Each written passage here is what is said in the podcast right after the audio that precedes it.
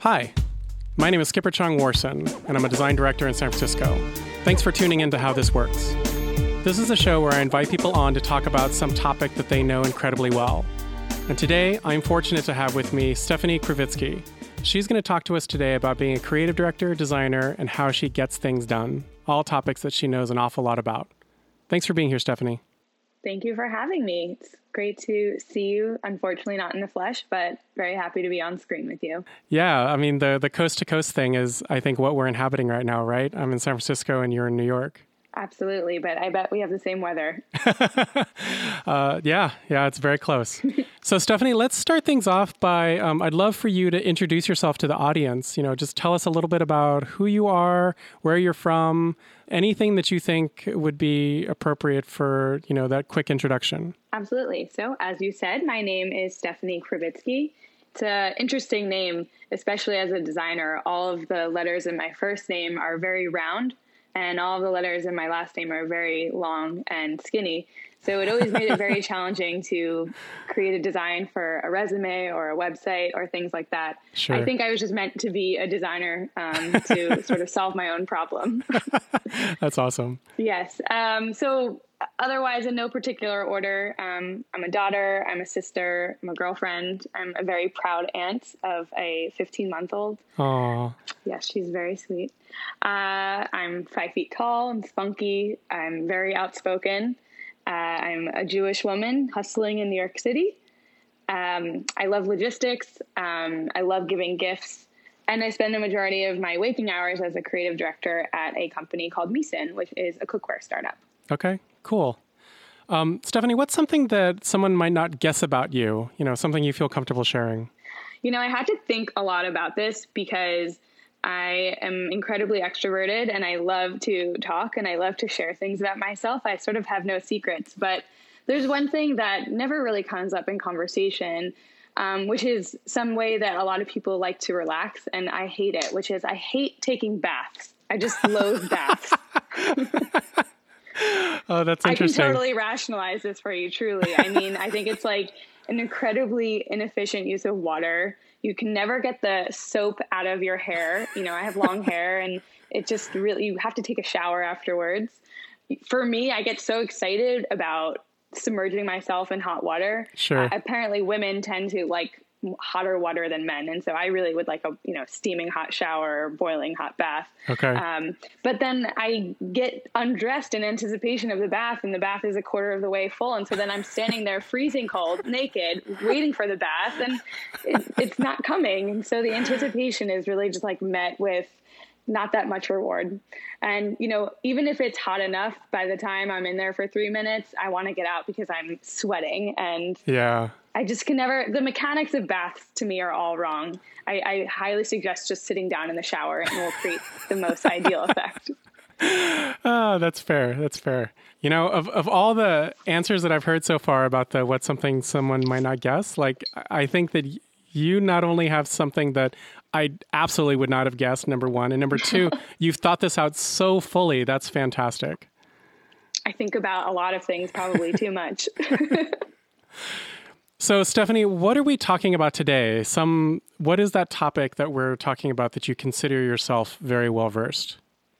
Yeah, so I thought about this one a lot as well.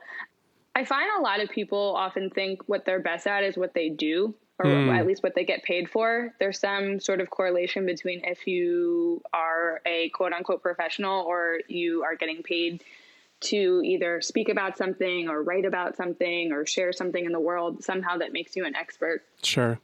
And I think that is true in a lot of cases, but I also think there are ways you can be an expert or really understand something deeply um, when it's something you do for yourself. Okay. Um, and that's what I wanted to talk about. So it's not necessarily that I'm educated on a particular topic or have you know 10,000 hours of doing something in, for for public consumption. Uh, what I've been really good at my whole life is just. Can I curse on this show? Of course. Yep. Okay. What I've been really good at my entire life, or so people in my life have told me, is getting shit done. Okay and that is both in my professional world and my personal life. So you know, I think if you're an organized person who likes logistics and likes to think through how something will go from start to finish, how to tackle an endless to do list, that kind of happens both in work and at home. And uh, I think I've done enough of it that I've figured out ways to optimize it for myself. And that's what I think I'm pretty expert in. Okay. And I think especially these days, I think I think everyone has a pile or, you know, a list of things that they need to get done. So I, I think that this is really relevant to anyone listening to the podcast right now. I'd love to. So, one thing, and you've said it twice now so far, depending on how this gets edited, um, but you've talked about logistics. Can you tell me what you mean by logistics and how it relates to this idea of getting things done? Or sometimes the acronym is like GTD. I think this all comes from my family dinners as a child, which is pretty odd, but I come from a family of four. I have an older brother, and we would talk about logistics of our week or our, or our weekends or how we were all going to coordinate our various after school activities at the dinner table. Okay. It wasn't always the only conversation we had, but we all had very strong opinions about the best way to get it done. Okay. My father probably having the strongest opinion and having the least amount of involvement in the logistics. but I think there is this sort of hidden agenda in trying to beat our father in coming up with the most optimized and clever logistics of things. Okay. So I was just gonna say like out dad dad, but that's not really the right thing. But like beat out dad, yeah. In the '90s, I think you could probably say that for sure. Yes. My dad worked for our family business for a very, very long time, and he was the boss, and he was dealing with logistics all day long. Okay. And he himself got very good at it. In fact, one of the companies that's part of our um, family business is a delivery courier service. So logistics really was kind of at the helm of it. Okay. You know, it's not a UPS, but it's not far off in terms of how the the day to day gets run. Okay. So we all really just got excited about trying to figure out the best way, and by best I mean the most efficient, the most clear, the least repeating your steps way to get stuff done. Okay. And it became not only something we were excited to beat our dad at, but it came, became a, an exciting conversation to have around the table. You know, it, it almost tells the story of your day and your week and then your life. You know, what are you doing and how did you make that happen? Yeah. It's a little bit of a diary in a way. And I think I've just continued that kind of practice in my life um, as I've become an adult. Okay. Yeah, I'd love to hear a little bit more about a contextualization of this because it's one thing to hear in the abstract, you know, the goings on at your dinner table, but how you approach either work or something in your life. Like, how do you approach getting something done? So, you work as a designer, you work as a creative director. Is there something in that realm that you can break down for us how you might get something done amidst all the distraction and other things that are happening in your world? Absolutely. So, I typically start with a main goal that I have for the day or for my job or my general career. I think on a day to day and an hour to hour basis, that kind of changes in terms of what's in my direct line of sight. But I kind of build out my day based on that. So I think a great example, and maybe the best example of this, I will actually take it back a couple of years. I was working as a freelance art director. Um, I had sort of grown up in the advertising world, and I decided after not finding the perfect agency that I thought would, you know, I couldn't find the agency that would fit all my desires. And so I decided I'll just go and freelance. Okay. The goal was to make enough money as a freelance art director to go travel the world for four months with my partner. Okay. And so, kind of everything else didn't really matter. And I was able to really focus on this is what I want. How can I make that happen? Yeah. I found out that I'm pretty fast at at work itself, you know, at the design work itself and and so I realized maybe a couple months into freelancing that I could take on more than one freelance project at the same time. Okay. And uh, at some point, it became even a game. Like, how many projects can I be working on at one point? How many Mm. day rates can I? How what day rate can I be on? And what work can I do in the morning and the evening after that day rate, and what can I do on the side remote, and you know, a little bit gaming the system, if you will, uh, yeah. a little bit radical. Um, and I suppose it's a little bit daring to post this on a on a podcast, but again, it really did. It really was all about that goal of making enough money to to fulfill this dream. Okay. So what I actually did in practice was, you know, if I was working on um, a freelance project for an agency and it was for a bunch of Facebook ads, I would look at it and say, okay, these Facebook ads have a shelf life of maybe one week or two weeks. These aren't going to win any lions at Cannes. They're not sure. going to be shown to the chief creative officer of this company. I'm also not trying to get a full time job here. Yeah. Really, at the end of the day, what this needs to do is make the client happy and have all the things that they put on the creative brief baked in there in a way that doesn't offend people you know, visually. Sure. So that to me doesn't seem like something I should put incredibly um, a great amount of time into perfecting. Yeah. Um, and I think I gave myself permission to put work out in the world that wasn't, I wouldn't say my best, but delivered more on the need or the ask than what I wanted to do as an artist. Yeah. And I was really able to segment a lot of those projects in my life to figure out the most efficient way to get them all done at the same time. Yeah. And and this all just goes back to a larger goal, you know. I tell my team now, is this something that you really need to work on for the good of the company or the good of your own growth as a designer? Are you going to be learning something from this project? Or sure. is this something that we just have to make for volume or to hit a particular mark? And if that's the case, you know, spend your effort elsewhere. Yeah. It's okay to deprioritize things in order to prioritize other things. I think we have a really hard time as as people and as designers understanding where to put our effort. And I think it all just goes back to being 20 feet ahead of the car, as my dad would say when he taught me how to drive, understanding what really is important, what you really need to be looking for versus being so caught up in the moment of like what you're working on. Yeah. It sounds a little bit like you're talking about a few different things, and one is really gauging the return on investment that you're putting into something uh, you know making sure that, that that you're applying the right amount of effort for um, the impact which is the second thing that i was also thinking of that eisenhower graph that that measures sort of like you know low impact high impact um, low effort high effort.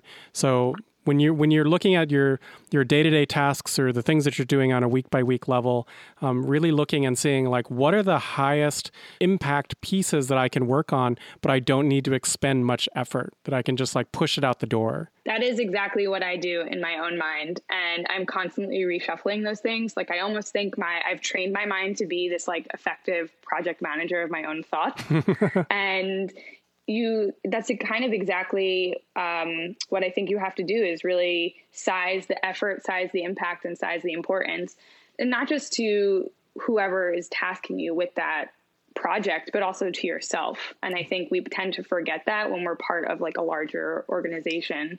You know, you really have to look out for yourself and for your your goals. I think at a company, the company is really at large thinking about the direction of itself. Sure. And as an employee, you have to think about your own direction. And I definitely encourage my team to do that and talk about it candidly. I think often we don't want to bring up the fact that there's a life after whatever company you're at but, yeah. and there was a life before it but yeah. there, there's no reason not to if we can have more of a conversation about that then we can be more focused on like what our goals are and i think that has this real trickle effect into how you actually manage your time yeah. and get things done yeah totally do you find that when you're applying the principle to yourself individually that you're thinking about it differently than you would when you're wearing your creative director hat are there different modes? Are there different sort of like versions of it?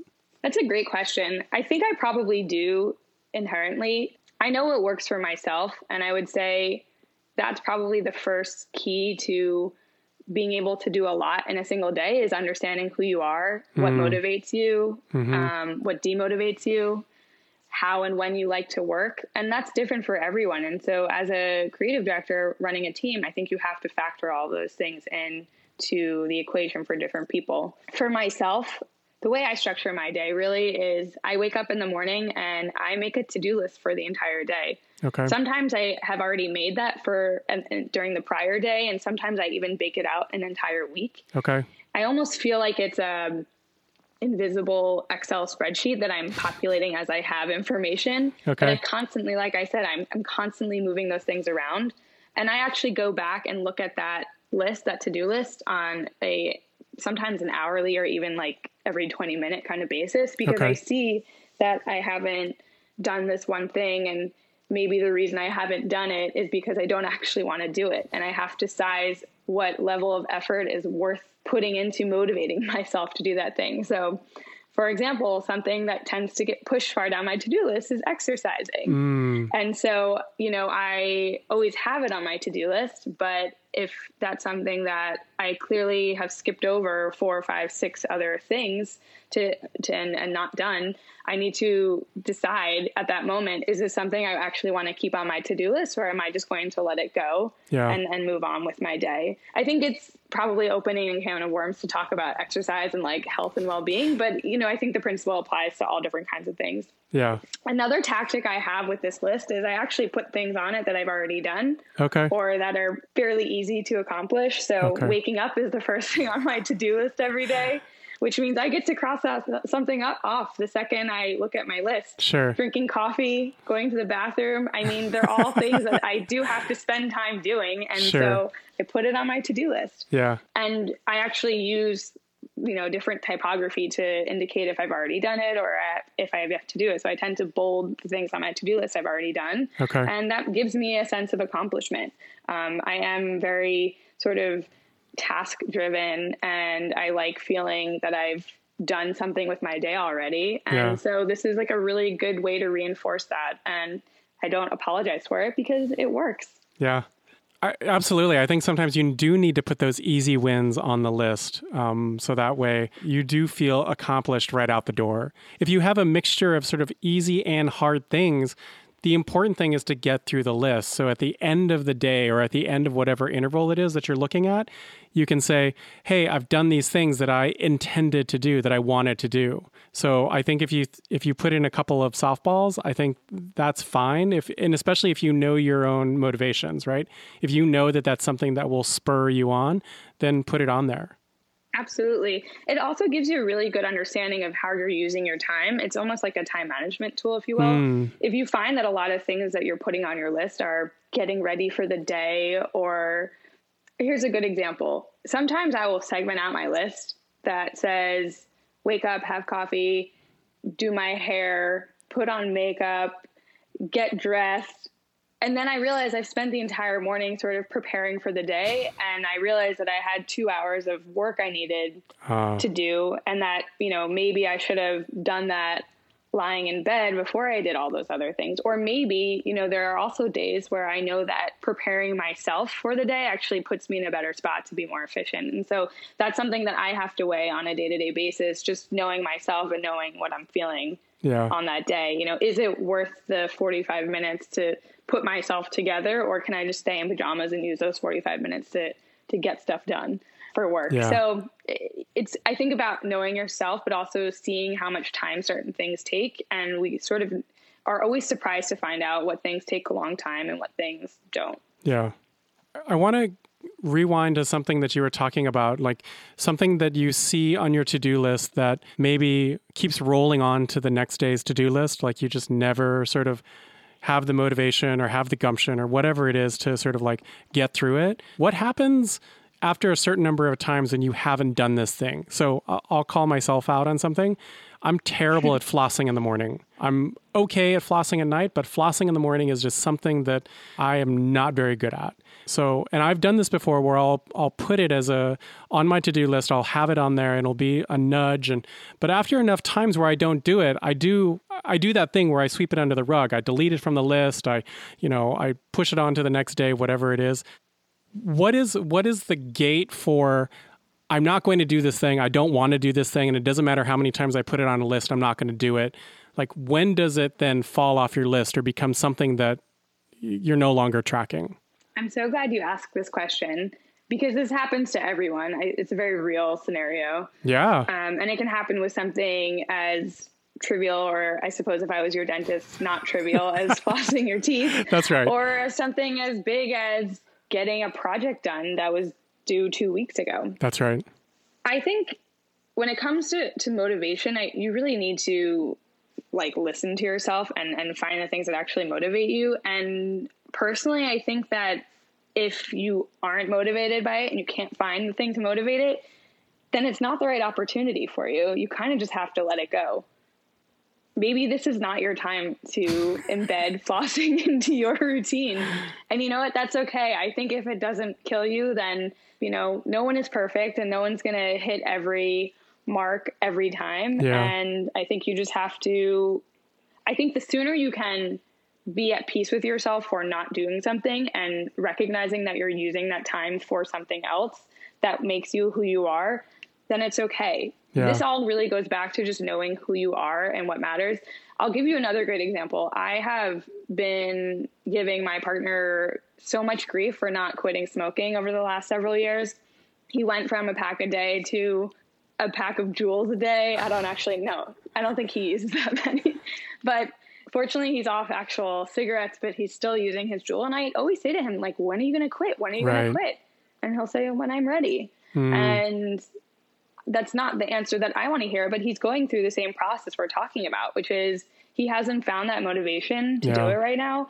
And you can spend all of that energy beating yourself up for not embedding that into your routine or for not checking that off the to do list. Yeah. Or you can just say, this is not the time for that. And there will be a time when it does come. Yeah. And I think just expelling the energy for something that ultimately won't happen, and you know that because you know yourself because it hasn't already happened, Yeah. is to me not the most efficient use of time. It can Yeah. really be spent on things that you do do. And as long as you are happy with the person you are and the choices that you make, then you're not doing anything wrong. I mean, this is what makes us each unique is some people floss their teeth and some people spend that time walking their dog and that's okay. Yeah. Yeah, I I love this idea that I hear you saying like using a to-do list is a bit of a diagnosis for figuring out what are the things that are important to you and then marching forward with those things that you know that are going to make that difference that matters to you in your life. Yeah, that's exactly how I feel about it. I actually, I think I said this earlier. I actually use my to do list as a diary of sorts. And sometimes I even Yeah. go back and say, what did I do three months ago? How was I spending my time? What am I proud of that now? Would I have done the same thing over again? You can even look at it and say, look how many days I spent with this one thing on my to do list and how many different versions of it that I've had to tackle Yeah.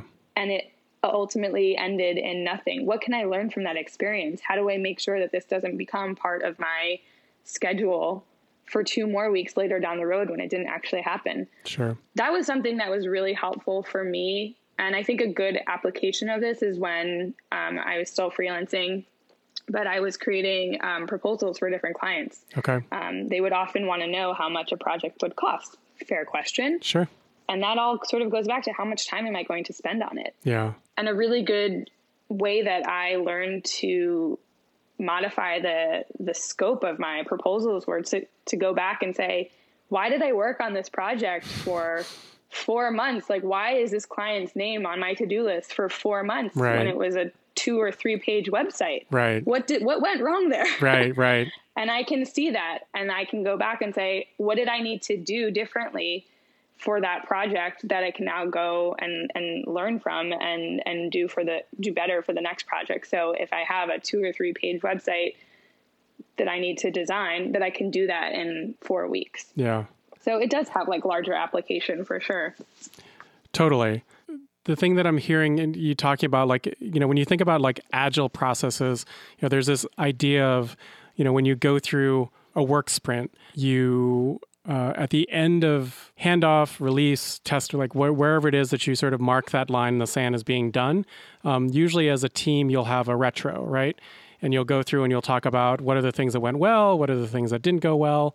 Um, and it sounds like you also use your to do list as, as a kind of feedback session for yourself of you know, why did this item like keep showing up over and over on my list when, you know, I ended up only billing them for two grand for whatever? Yeah. Absolutely. And I, it's actually funny you bring that up because I was trained in Agile for a project a few years ago. Okay. Uh, in the sort of McKinsey style of Agile. And I really gravitated towards the whole system. And I thought it was really efficient. It was very much based in over communication, asking questions, assuming nothing, yeah. and giving people time to to talk and you know, in a work setting where it's more than one person, that is very much a lot of what I'm talking about is like constantly evaluating where you are and how to do it better and more efficient.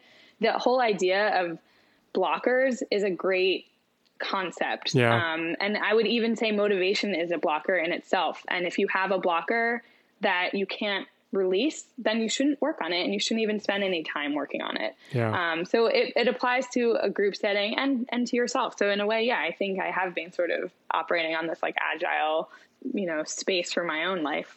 Yeah.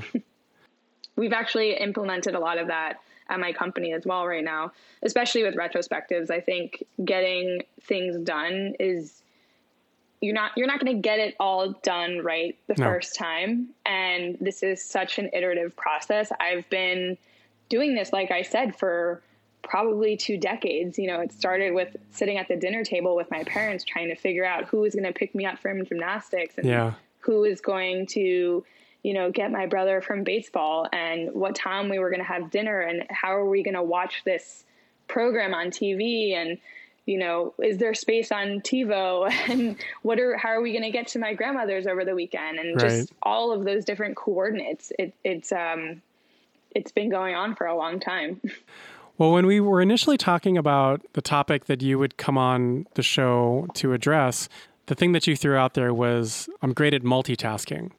And you know, there's a lot of current wisdom about how multitasking it doesn't really work in the way that we thought it did once upon a time. The brain doesn't really do tasks simultaneously.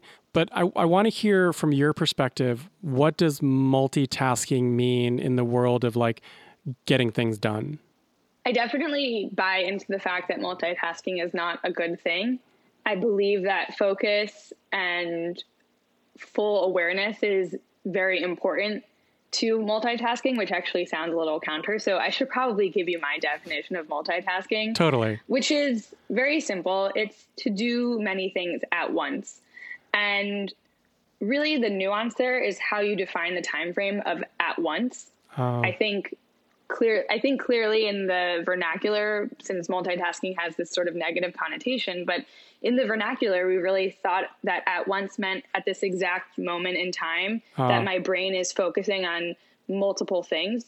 There's this graphic that appears if you Google search multitasking of a woman or a man in an office with like eight or nine or 10 arms and they're juggling all these different things. Sure. And that to me is not what I think of when I think of multitasking. Okay. Um, for me, I sort of think that if you're focusing on individual tasks that are in front of you at one given moment, but you are using good time management mm. and you're using tactics throughout your day to figure out when and how long you should spend on it, that is kind of the way to actually truly multitask. So, I guess to me, at once just means when you approach me about what I've done in a day, I can tell you that I've done a lot of different things and I didn't necessarily do all of them to completion of the entire task, but I did what I needed to do in that exact moment in time for okay. it.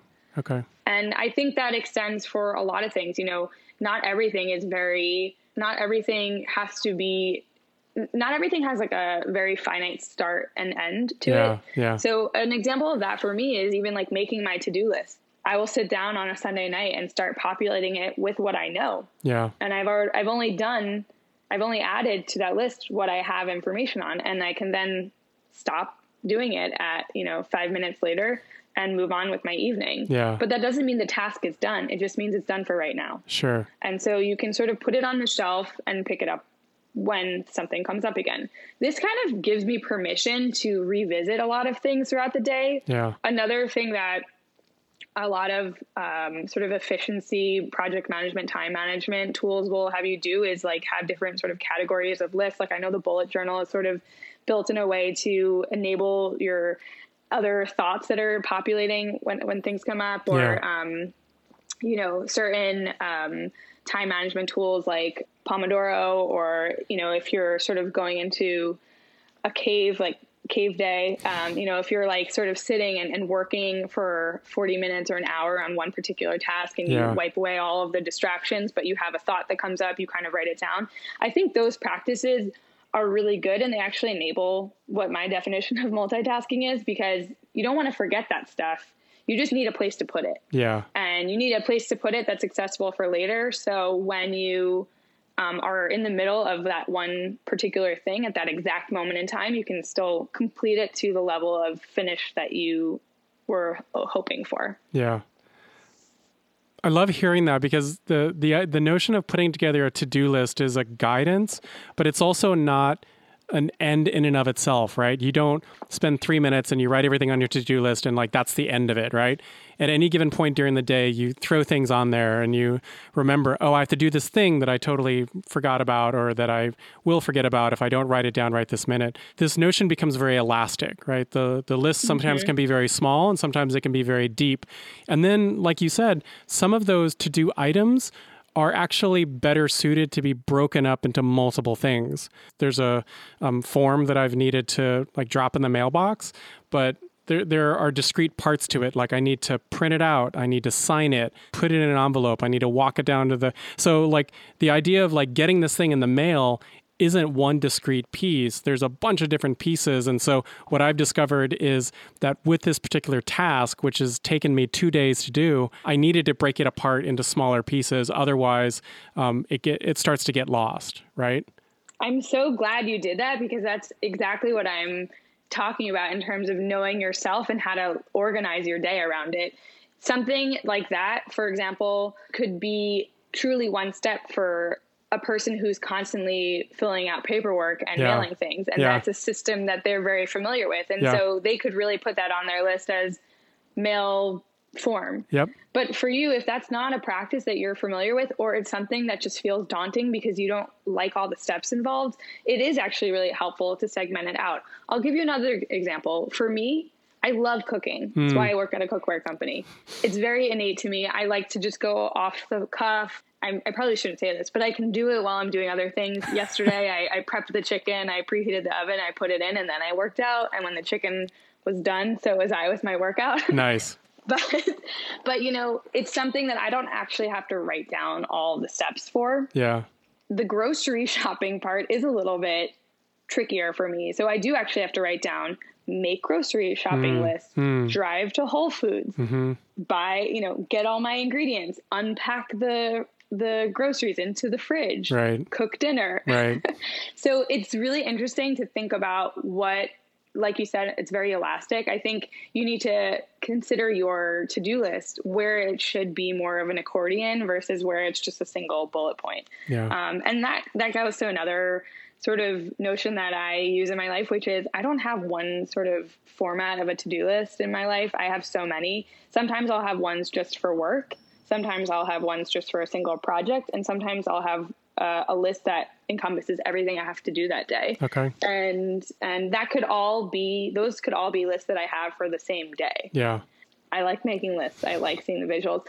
You know, not I, I keep bringing up my dad, but I think he's taught me a lot of these things, sort of just by either talking about stories or, or, showing me how he's done it. But yeah. um, when he was in law school, he told me that the way he studied for the bar exam was he would make these giant outlines okay. With all the information from his lectures and classes and everything he needed to know for the test. Yeah. Once he finished that first outline, he would then make a second outline of the first outline.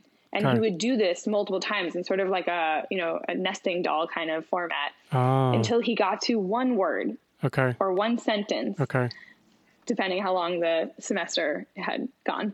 Um, and he would just have this sort of one thing that he could remember that would almost be this accordion that if he could read that, he would remember you know the the most recent outline. And then if he could remember that outline he would remember the outline that came before that one and so on and so forth. And that was a way for him to sort of compartmentalize all the information. Yeah and and I kind of do something similar with my to-do list. You know, I don't have to commit it to memory. I have a phone in front of me all day Sure. long, but there's this idea of compartmentalizing things and reorganizing things in a way that like help you navigate them. So I'm I'm curious because you know you've we started this story with your family dinners. Does this practice also manifest in your brother? He's the worst multitasker ever. Like worst, he's not very good at it, or worst, like he does it too much. Worse, as in he cannot do it, and when he tries, you cannot command his attention whatsoever. Oh, interesting. He has to be very, very plugged in. He is very good at focusing, though. Okay. I will give him that credit. Okay. But he really has to do one thing at a time. Okay. Um, and, you know, I guess that kind of goes to say, like, this just might not be for everybody. And I think that's okay. You Yeah. know, there is there are many times where I wish that I could be as focused as my brother was. He works in uh, in data uh, data analytics. He also is a music producer on the side, Okay. and he can sit there for eight nine hours making music on one day, which is great because it's something that he loves. But I could never do that for eight or nine hours. I see. and there are even certain things that I love just as much as he loves music or making music, like cooking, for example, but I still wouldn't want to sit there and do that for eight or nine hours. I think for me, my body needs to sort of physically move or do something different for you know every every so often and maybe that is another sort of part of my multitasking is understanding not just what commands your brain attention but other ways to engage your your being yeah. that you know enable you to to go about your day so we have five senses right our minds are connected to all of those senses but plenty of people read in the bathtub i'm obviously not one of those people Sure. or they eat a sandwich while they're walking Right. or they you know they work while they while they stretch Yeah. so there's there's certain things that you can do at the same time Yeah. but still remain focused Yeah. The level of focus i think is is relative Sure. but like i said in the beginning not everything needs to command your full and highest effort if the juice is not worth the squeeze Right. if you will and i think giving yourself permission to maybe lower your your focus on certain things so you can do something else in that time is okay Yeah. contrary to popular belief i think it's okay i've certainly i'll give you this one i once was working on a project for a very large client while standing in line at the dmv hmm, Okay. because I felt that standing in line at the DMV was not a good use of my time. It was a necessary evil. And I did not want to waste 45 minutes or however long it was not using my time in an efficient way. So I brought my computer, I tethered it to my phone, and I worked away. Yeah. I love that you just brought it back to work. And one, you know, we, we've talked a lot about sort of like process and we have uh, lots of examples. But one thing that I'd like to call out working as a designer, you often have demands coming at you from a variety of sources, right? It's not just self motivated, it's not just from your team, it's from stakeholders, it's from all sorts of different sources. So when your to do list might not necessarily be of your own generation, how do you manage this? Like, how do you stay on top of people throwing priorities at you saying this needs to get done? How do you work that? It's an interesting question. I will say one thing that does not help getting things done is stressing about them. And I am not immune to this. I certainly get stressed. Yeah. I do think that making time for the stress, if you are someone who gets overwhelmed, Yeah. is important because you kind of just have to address it and then move on. Yeah. So sometimes I do give myself permission to just be pissed off for a little bit Okay. and and then address it. If you're a doctor in the emergency room listening to this, then feel free to cover your ears. But pretty much everyone else, like you can take a minute, you can take a beat, you can have a couple of breaths, Sure. you can scream into a pillow, you can go for a walk around the block. No one is, and no one thing is that important that you have to drop absolutely everything you're doing and and and and do this one thing Yeah. it's funny i actually was talking to someone who uh, whose friend was putting together a team for like a COVID response crew and I was like that's something that you do have to actually really be on the ball for so yeah. maybe maybe not for everyone but you know when multiple stakeholders are throwing things at you you have to really take a step back and say whatever attitude they're bringing to the request is because it's the most important thing to them that yeah. doesn't necessarily mean it's the most important thing for you to yeah. do at this exact moment. Okay. And having some type of shield and defense up against that will be helpful. Building that shield is the hard thing. So I think the ways to go about that, at the very, very least, is just asking a lot of questions. Yeah. I do find that a lot of people don't give us all the information we need at the get go. And, yeah. you know, you asked me in our list of questions was something I wish I had learned earlier. This actually goes right back to that, which is I wish that I learned early on that just because someone's been doing this longer than I have, or just because they've won awards for it, or just because they make more money or they're more senior, it does not mean that they've given me all the information I need to get the task done. Oh, that's fair. So I do think the best way you can put a defense up is to make sure you have all the information that you need. Okay two things will probably happen when you ask questions. One is you may help that person understand that it's actually not that important at yeah. that exact moment in time. Yeah.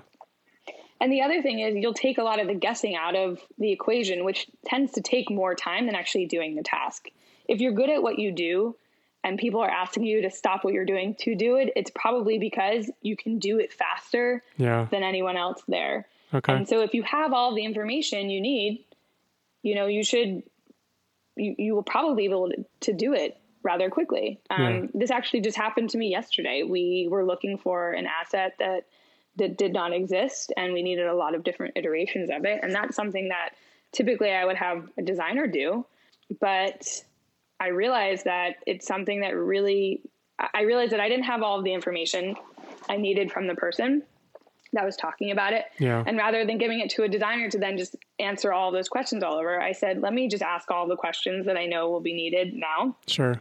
And when I found that out, I realized it wasn't a very big project at all. And it was something that I really could do in less than an hour. And I went back to my to do list. I reshuffled a couple of things and I found a spot for it. And, and now it's done.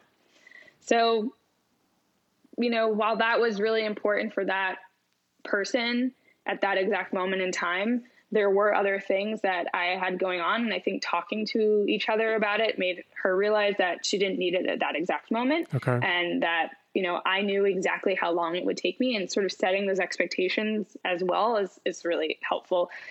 Something I think that scares people is is knowing that they need something, but they can't actually do it themselves. Oh. And that is oftentimes I think really embedded in the way that they ask for help um, is that like fear of the uncertainty of how it's going to turn out. And I think just having conversation around it will make it a lot easier for both people to understand and acknowledge how it's going to get done. Yeah. And you take out so much of the guessing. Yeah, that make that that really makes a lot of sense. Like making sure that, you know, people can come to asking for things from a secure place uh, I think is is super important, and that's part of that's part of the basic foundations of a working relationship, right? Absolutely. You want to work with someone, you want to come back and work with someone because you know when they say they're going to do something, they will get that thing done. Yeah, and I think also having conversations around it when you do it the first time will prime you for a better conversation or better participation in, in the request the next time around. I think a, a fatal flaw in the workplace is not understanding each other's languages. Mm. I've certainly recognized this in in some of the organizations I've been a part of, but when you're working cross functional, it's very easy to make assumptions that you know how people operate and how long things take or yeah. how long they should take. Yeah. And that's a really tricky territory to get into understanding how other people operate will also help you understand how you need to operate within the the team. Yeah. I'll give you a great example. Something I didn't think would be on my to-do list this past week or so was writing briefs for our holiday campaign. Okay. You know, we have a marketing team and typically they're the ones that are preparing those briefs, but we've recently really blown out our creative department. We're working with a lot of people who have creative minds and and um are coming at it from a really particular place, one that I know because I, I am and I have been that in that role. Oftentimes, things are not necessarily written in the way that the recipient needs to receive them, but rather in the way that the writer needed to write them. These are both really fair and, and right ways to approach it, but some t- at some point you kind of need to translate the information from the holder to the receiver. Yeah. And that's something that I recognized was an efficient use of my time because it would save a lot of questions later on. And, you know, while I didn't think that was going to be on my to do list this week, I recognized if I didn't, I would have a lot of other things on my to do list in the weeks to come. Yeah. And I'm about to get a puppy and I don't want to have to deal with that. uh, I mean, priorities, right? exactly. Let me ask you one more question. Is there anything around the general topic of getting things done or multitasking or um, to do lists? Is there something that we haven't talked about that you would like to talk about? There are a couple of tools that I really like to use for getting things done or multitasking, if you will. I know we've talked about the the biggest one, which is really my note taking and my lists Yeah. that I make. Um, but there are a couple other things that I really like to do, or just want to note that, you know, if you're listening and you want to be more efficient with your time, these have helped me and they may help you. First and foremost, preparation is absolutely key. And I think everyone will prepare differently. As you have all heard, I really like to make lists, and that's my way of preparing. I prepare both at the beginning of the week, I also prepare every day, Yeah. every morning, and sometimes I even prepare at night for the next day. Okay. So I like preparing. I like spending the time to evaluate how I'm going to spend my time, Yeah. which is very meta, but that is an activity that I like to do. And so I do it. I don't like meal prep. So Okay. I don't prep in that way. I like to keep my food loose, but I like to keep my schedule very concrete. Okay. I know I mentioned this earlier, but I will, I cannot stress enough that making lists that already have things crossed out on them is a true joy of my day. Sometimes I even make the list after I've done four or five of those things and I can like cross it out as I'm writing the list. And that Ah. just an ice, it, that's just the cherry on the top of the, the list. It, it does put me in a good mood. I also think reorganizing the list throughout the day, I also want to reiterate that point because things change throughout the day and there are things that happen that you can't even anticipate. Something I could do better is bake in some time to address Slacks, I guess that's what you call them, Slack messages. So, one thing I could do better is make time for Slack messages for our Slack channels Okay. that's something that was relatively new to me in my job that I had to adopt behavior for.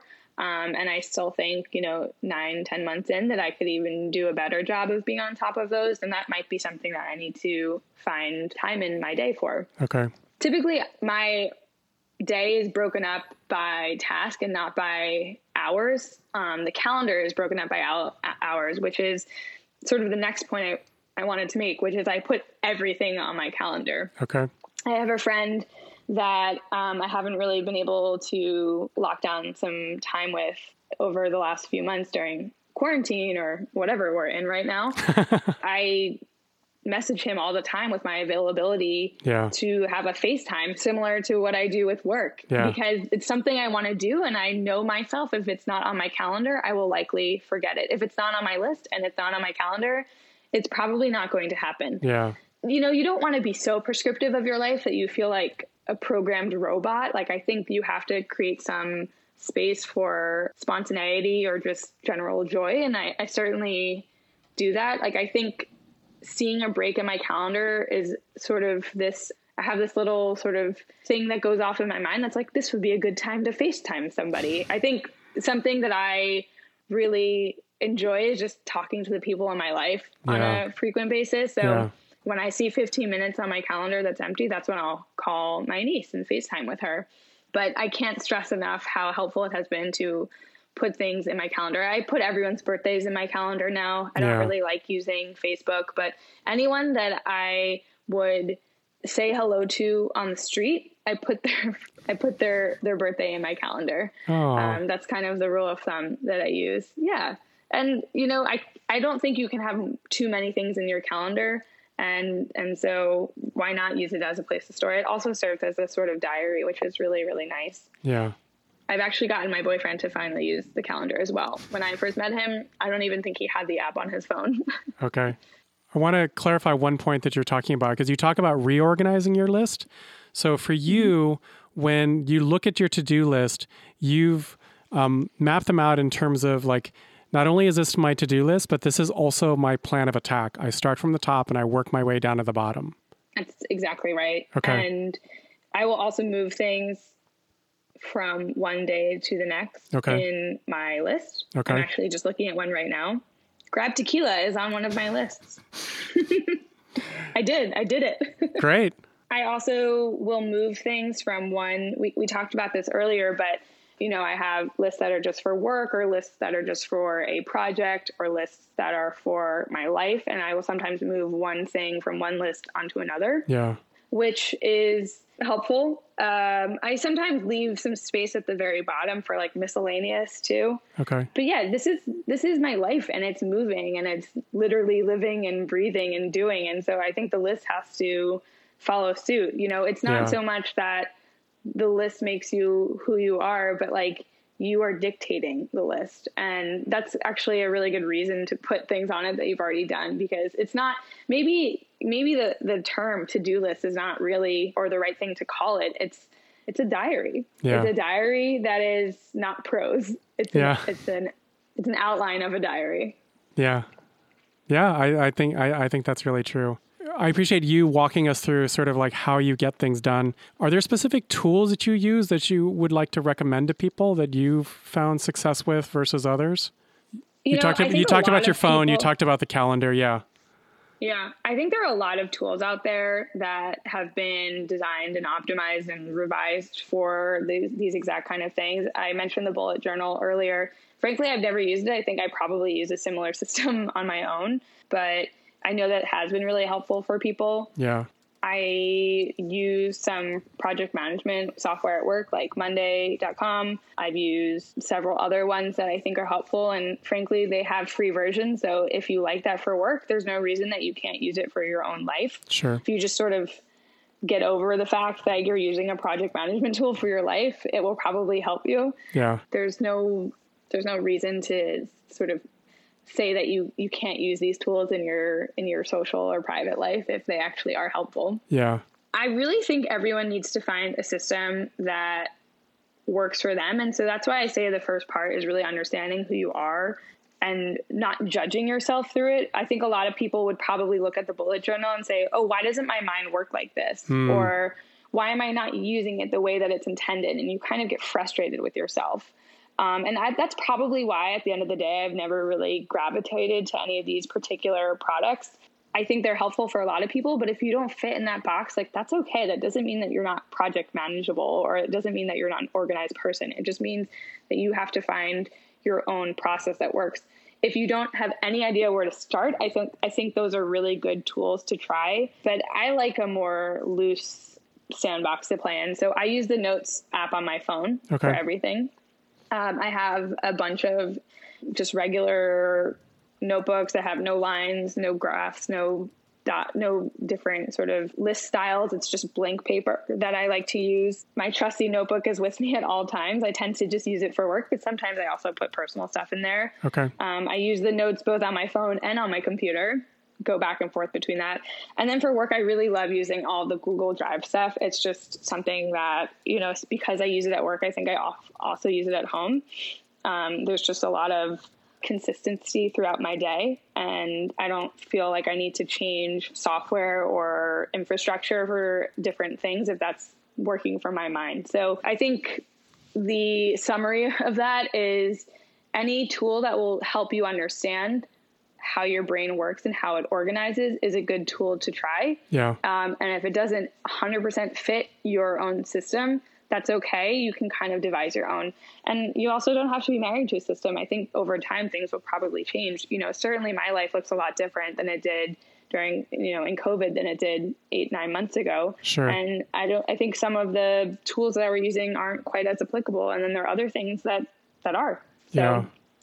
Did you see on Kickstarter? It was a month or two ago, and it was a um, it was a card based system. So I think they were like three by five cards, and the idea is that you know you had sort of like a stack of them, and I mean, it, it was it was a very specific, tangible to-do list. And so the idea is that, you know, you sat down, you made a list of the things you were going to do, and then those things that you didn't get done, you rolled over on the next day. They had this beautiful like wooden case and had these like custom cards that, you know, had very specific features on them like you could check off the the thing that you completed or you can push something over or, you know, reframe it. And, you know, the idea is that, you know, you use this sort of system, this physical system in order to help you get things done. Um, I was trying to remember what it was, and now I don't remember what it is. I haven't actually seen it, although I'm pretty frequent on Kickstarter, so I should probably take a look. but I think that sounds great, and it actually sounds very similar to the system that I've kind of been using. Yeah. And you know, if that is, hopefully, you can find a link and, and put it in uh, when the show goes up. But Yeah. if that kind of system is at all even remotely intri- intriguing to people or interesting, I would say try it. Yeah. I've personally found that if something is not part of my day to day routine, Yeah. like physically, I probably won't interact with it. And so I've found a way to create that exact system you're sort of talking about on my phone Yeah. or in my in my notebook that I put in my backpack. So that's another part of just being honest and true with yourself and saying like will I actually do this? You know, is it going to be the floss that just sits on in the bathroom and doesn't actually get touched, or is this something that I will have on my person day in and day out? Yeah. And if it is, great. And if it's not, but you buy it and you try it and you like it, but having that physical thing next to you isn't working, like that's okay too. You know, you can always recreate a lot of these systems and principles on your own with your own tools. Yeah. Um, I think that just kind of goes back to general inventiveness or or just being scrappy or I think this goes back to just the idea of being resourceful, which is, you know, if you're not going to use the the the floss Yeah. every day, is there something else that you could use that you have on your person that might work? You know, this is a probably a gross example, but if you have a bunch of business cards on you all, every day and you've got something in your teeth, like you could just use that, you know, just don't judge yourself. Do if you need a certain behavior to happen, but you're not making it happen with the tools you have, like use the tools that you are willing to have on your person and use day in and day out. That makes sense. You got to find something that works for you. Yeah, totally.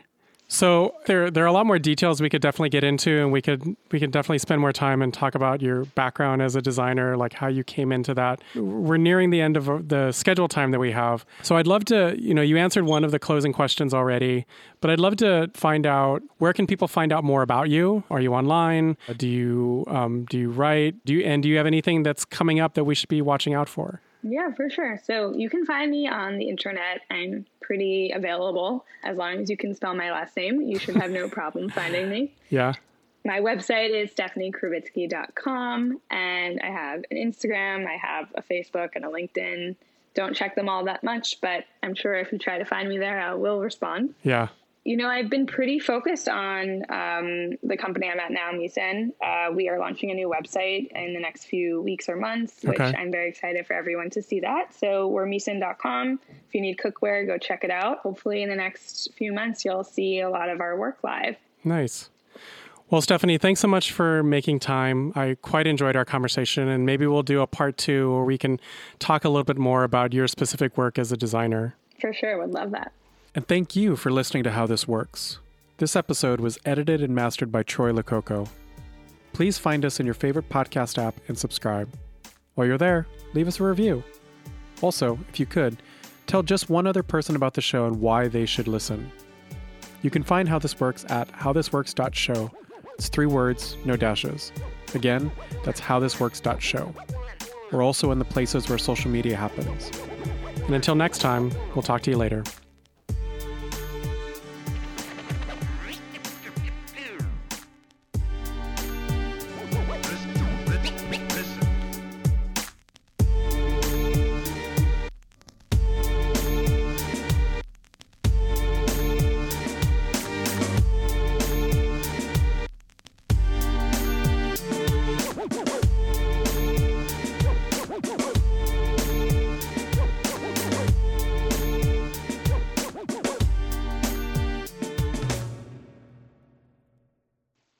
will tell you, even my best friend of 14 years told me she wanted to listen to this. So that's a- it's a good one. That's awesome.